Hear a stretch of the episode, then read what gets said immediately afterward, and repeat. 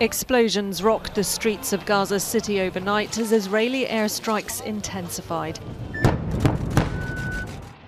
U.S. President Donald Trump's Mideast peace plan is meeting stiff resistance.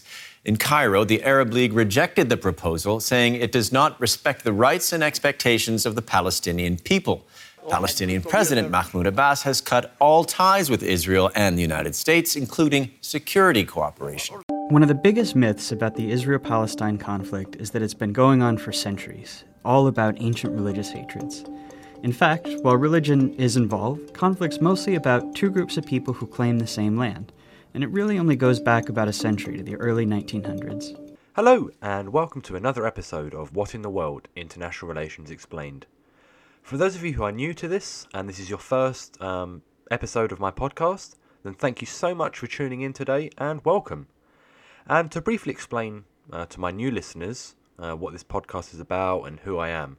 Well, I'm Sam. Uh, I host this podcast, obviously, and I have two top degrees in international relations and international security. And I really have a major passion in current affairs, politics, and international affairs. And so this podcast aims to explain international relations in an easy to listen to way, but it also aims to bridge the gap between academic explanations, which are long, sometimes boring, and often just really overcomplicated. Um, and they're just not accessible to the average person or people who who aren't in the academic circles. But then we also have the media and media explanations, which I find are the opposite of that. Uh, and they're short, highly simplified, which means that they're missing the most crucial of details. And so I am to bridge the gap between these two and provide explanations on topics in a 20 to 30 minute podcast for you to enjoy and to listen to at your own pleasure. I've talked a lot about uh, different topics. Um, so we have American foreign policy, I've talked about, uh, South China Sea and the issues going on there, to the United Nations. And we definitely have plenty more topics to talk about in the future because international relations is ongoing all the time. Um, so please do follow me on whatever podcast streaming service you use and, and, and listen to. And do leave any reviews if you do enjoy. So let's get into today's episode. Today is going to be a tricky one for me to explain. Not necessarily because of the content, but because of how emotive and often at times controversial this topic is. Israel Palestine, one of the United Nations' longest unresolved topics, issues, conflicts, whatever you want to call it.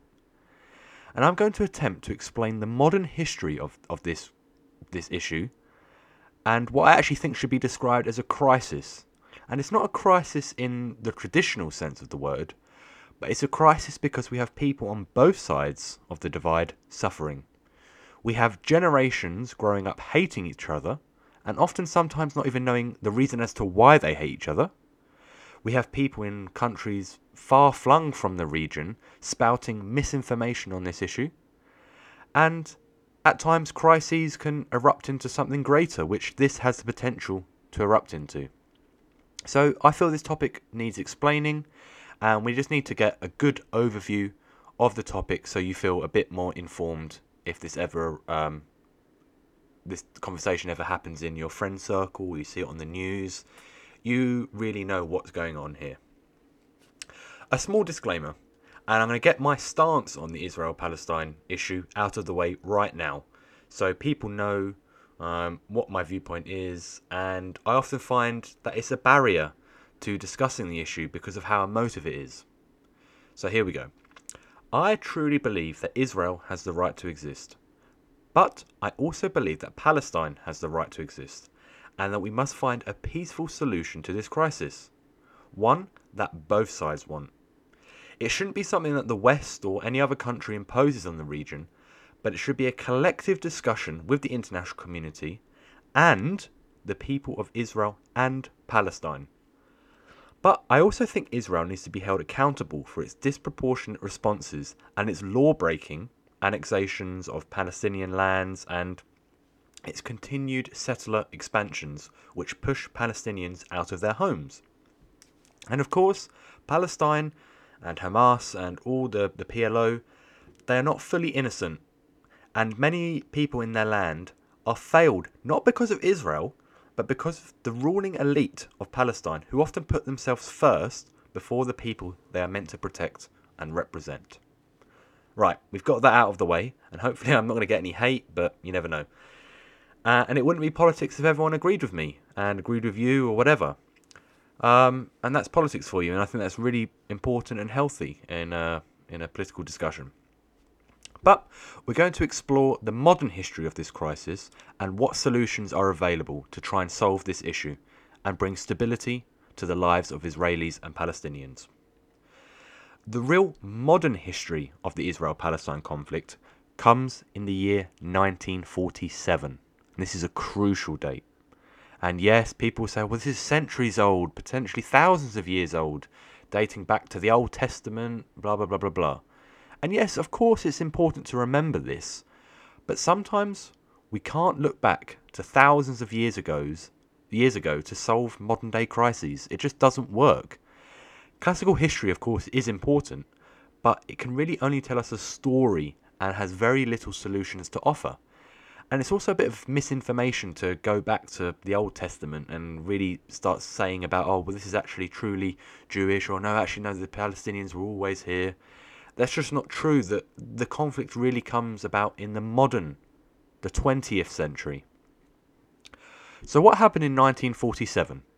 Well, the newly created United Nations passed Resolution 181, and this established the sovereign state of Israel, but it also established an Arab state as well, which I think many people forget. Uh, and this was done through the British, the partition of the British mandated control of Palestine. And it wasn't just as simple as that, though. The region had been through a varied and tumultuous history of empires and control, whether this be from the Ottoman Empire to the British Empire. None of whom, and I say this clearly, none of whom had the people in mind. But why is 1947, uh, why in 1947 was this an issue even being discussed? Well, the British, who at the time controlled Palestine, not the country, the region. Um, and although they were the victors of World War II, they were economically struggling and they were looking at where they could save money and they were re-evaluating their commitments in many of the regions that they had control in. Palestine being one of them, which they had ruled since the fall of the Ottoman Empire. And the issue had actually had a focus in many British circles from the earlier part of the 20th century. And none of this was more so important than the Balfour Declaration. And Balfour, who was the Foreign Secretary at the time, was trying to garner more Jewish support for his government. Um, he wasn't the head of the government, but in uh, the government. And so he created this declaration, which stated the government's support for, and I quote, the establishment in Palestine of a national home for the Jewish people. Bold promises, they were really quite bold promises. But what actually complicates the matter is that he said this during World War One or before World War One, which the Ottomans controlled Palestine at the time, and so he was he was preempting the the Allies' victory in World War One, and of which Britain would can take uh, take control of Palestine, which there were secret negotiations between the British and the French and they had agreed upon. That's how the Middle East was going to be carved up.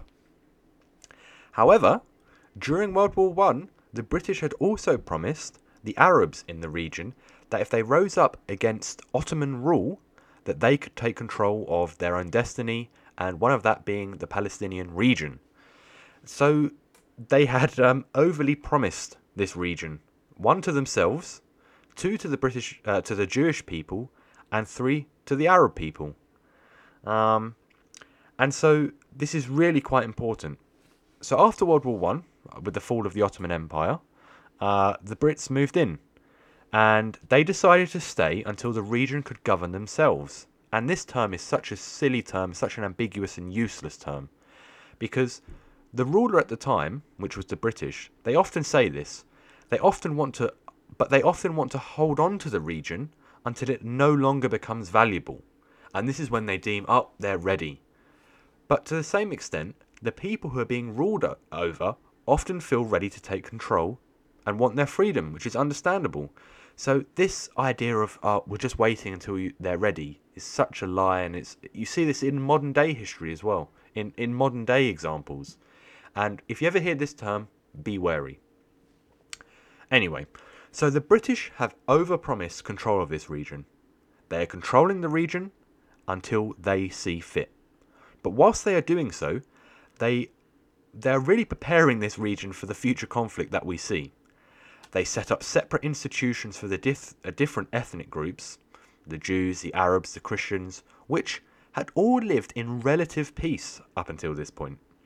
And this led to the groups having very little interaction, and as politics goes, created a mistrust of each other because they were often working against each other to put their case to the British and win the Brits' favours.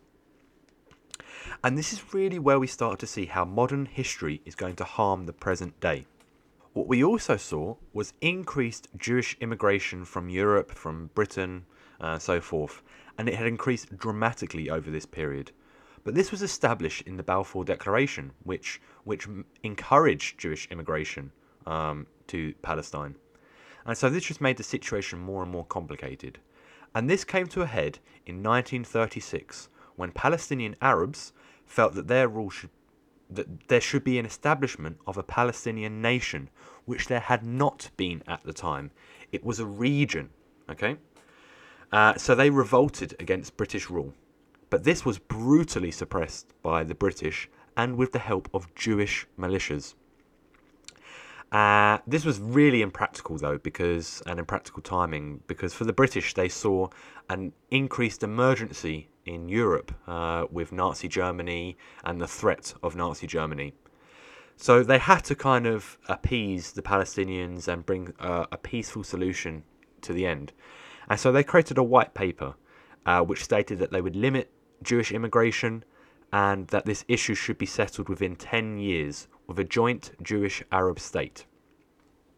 World War II is a relatively peaceful time uh, in Palestine, um, but after the war, the whole issues that had happened before World War II really came about. And the British, like I said earlier, couldn't afford to have a high military presence in the region, and they just felt it was more trouble than what it was worth. So the British gave the issue to the newly created United Nations, who then set up a UN Special Committee on Palestine, UNSCOP, uh, as it's abbreviated to. They set up an inquiry committee which was made up of 11 countries to figure out a solution to the region, which was diverse. A region which had a predominantly Arab and Muslim um, uh, ethnic group, but it also had an established and growing Jewish population uh, due to the Jewish immigration. Ultimately, UNSCOP delivered two proposals. The first proposal being two separate states, which were joined economically, and the other which supported the formation of a single binational state made up of autonomous Jewish and Palestinian areas. The Jewish lobby group in the UN, the Jewish support groups, liked the first proposal, hated the second proposal, whereas the Arab groups hated both propo- proposals. And after some toing and throwing, the committee came up with a revived plan, which the Arabs still hated, uh, which partitioned Palestine very badly. And I mean, go look at Resolution 181 and look at the map at which they drew. It looks like a jigsaw puzzle. And I have no idea why they thought that this that this wouldn't lead to problems. It's impossible to really comprehend how this little area, when it's created into a jigsaw, could truly lead to peace. But anyway, Israel was created, which immediately created a war with uh, Arab states uh, immediately. Uh, and this created the Arab Israel War, which the Israelis won pretty clearly after nine months, and they gained victory, uh, which was pretty impressive considering that they were only newly created. And they gained a lot of land from this victory, and a third more than they would have under the UN proposals. And Jordan then controlled the West Bank, and Egypt controlled Gaza the Gaza Strip. And so this is really where we start to see the idea of Palestinians or the Palestinian ethnic group because people often forget Palestinians are not just Muslim. Palestinians can also be Christian, they can be whatever. It is it is an ethnic group, not a religion. Um, and so we, this is really uh, where we start to see them this idea of them being a stateless ethnic group because they now have no homeland. The homeland that they had is now under control, whether it be the Israelis, the Egyptians, or the Jordanians. Now, this wasn't the end of the Israelis' uh, conflict ridden birth, because in 1967 tensions rose, against, uh, rose again, and this led to the Six Day War between Israel and other Arab states. And after six days, uh, Israel had won and now controlled basically vast swathes of land. The UN tried to get involved again, uh, created another resolution which is hugely important, and it stated that Israel should withdraw from all occupied land it won, and there should be the establishment of a Palestine and an Israeli state. Well, we know this didn't happen, and actually, Israel began the establishment of Jewish settlements in the Gaza Strip and the West Bank, which attempted to further displace more Palestinians. And so, this issue led to the Palestinians protesting against Jewish rule. Firstly, in a relatively peaceful way, and against many things that often maybe you and I would protest against in your own country, whether that be taxes or social issues. However, the Israelis cracked down pretty hard and the protests turned violent, leading to what is known as the first uh, in- intifada, uh, meaning like the shaking off or the struggle. Uh, and this saw the birth of militant groups such as uh, Hamas, and these came out of the woodwork and they started an armed conflict against uh, Israeli forces with suicide bombings and weapons and and so th- uh, so forth. And whilst the Israelis managed to nip this conflict kind of in the bud, um, it was pretty brutal. And but it also sparked the real wave of modern peace talks that we see between Israel and Palestine, with the first of this being the Oslo Accords. And the Accords there there was two and mainly they kind of agreed upon these principles. That Israel was to uh, withdraw from Jericho and Gaza, and eventually the West Bank. There will be limited autonomy for the Palestinians in those area in those areas. There will be an election of like a Palestinian legisl- legisl- oh my god, I can't say it, legislative council. Uh, thank you for bearing with me. And the establishment of a Palestinian police force, and the question of Jerusalem was always like pushed to pushed towards the back. Um, then we get Oslo too, uh, like I said. But we also get an open letter by Bill Clinton, the President of the United States, who supported the establishment of a two state solution. And th- the United States and Bill Clinton was so close to achieving this, and this is probably the closest we've ever come to a two state solution. But due to American and Israeli politics, um, this failed, and the, actually the situation got much worse, and we're kind of where we are today. Then we get to the second Intifada, and this began after, at the time, the then Israeli Prime Minister um, he desecrated the Islamic monument, the Al Aqsa Mosque, which is the third holiest site in Islam, by taking a thousand armed guards up there and and basically desecrating the monument and uh, doing like a two fingers up to the Muslims and the Palestinian people, uh, of who of many are um, Muslim. And so the second intifada began, and this was much more bloody and was more terrible to civilian populations on both sides than the first one was, um, and was, was was pretty brutal and gruesome. After this, uh, in the pursuing month, months and years, Israel built walls around settlements, and it grabbed more land. And then, because of this, the Palestinians and the uh, uh, Hamas, they because they saw this as illegal land grabs, they launched rocket strikes into Israeli territory, and then Israel would retaliate and respond with arms that were just far greater and far superior than anything Palestine has or holds on to. Um, and so it's just been a terrible time for civilians. Uh, constant war, constant conflict, tensions are always high. So we see here that the history is complicated, but also conflict ridden and is not as many people would like you to believe all to do with Israel. Whilst, yes, some of the conflicts, uh, intifadas, could have been avoided by maybe less Israeli uh, action, um, it's impossible. Hindsight is a beautiful thing. But often people forget that the birth of Israel was one of war.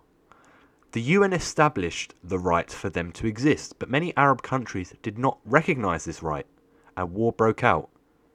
And these Arab countries lost. They gambled and lost, and they lost hard. They also took control of Palestinian lands as well. Whether this be for the protection of Palestinians is always debatable. Um, so the whole history needs to be looked at by some people. They need to realize that Israel was threatened from the very beginning and still continues to be threatened to this day. Does that condone what Israel does in the region? Absolutely not. And some of its actions against Palestinian civilians is horrendous. But history needs to be looked at as a whole. You can't pick and choose pieces. So, let's get to the solutions to this crisis. And whilst there are many solutions, I'm only going to try and explain the more prominent ones, ones that we may hear on the news or in academic circles. So we have the one state solution. It's also called the binational state. And this would create one democratic, secular state in which both Israeli Jews and Palestinian Arabs would live as citizens with equal rights. Those who support a one state solution generally see separating Israel and Palestine into two states is just too hard. It's impossible. You can't please everyone. Uh, the population is also just too intertwined, and reaching an agreement on things like borders and Jerusalem and the Palestinian refugees is just too complicated. And a once prominent Israeli supporter of the two state two state solution, um, Avram Burg, um, who actually then later supported the one state solution, wrote, and I quote, a quarter of a century on from the Oslo Accords, the two state solution lies in tatters. There is no peace process. There is very little hope left, and yet somehow we must still find a way for Israelis and Palestinians to live side by side with equal rights within a single international border. It is time for a progressive one state solution. The issue is, many Israelis unfavor- unfavorably view a one state solution as one that would destroy the state's Jewish characteristic and undermine the security of Israel. And granting citizenship, to all Palestinians would render Jews as a minority and essentially eliminate the world's only Jewish state. Plus, a one state solution still comes with logistical problems of its own, not least of which who would keep the peace between the two peoples who have been at war for more than half a century. So that's quite a complicated one and whilst it's a very prominent one, is one that is often looked upon as, as too hard as well to, to implement and something that just may not actually happen. Then we come on to what people see as the most viable solution, the two-state solution. And this plan would create two states for the for two peoples, Israel and Palestine. Hypothetically speaking, the Israeli state would retain a Jewish majority, thus remaining a Jewish state, and the Palestinian state would have a Muslim Arab majority. The plan sounds good and was actually close to being achieved, like I mentioned with Bill Clinton, and did have the support uh, uh, amongst both the Jewish and also the Palestinian population, and was a solution that wasn't far away, and is one that I personally support because I believe that both countries have the right to exist, uh, the right and legitimacy to exist.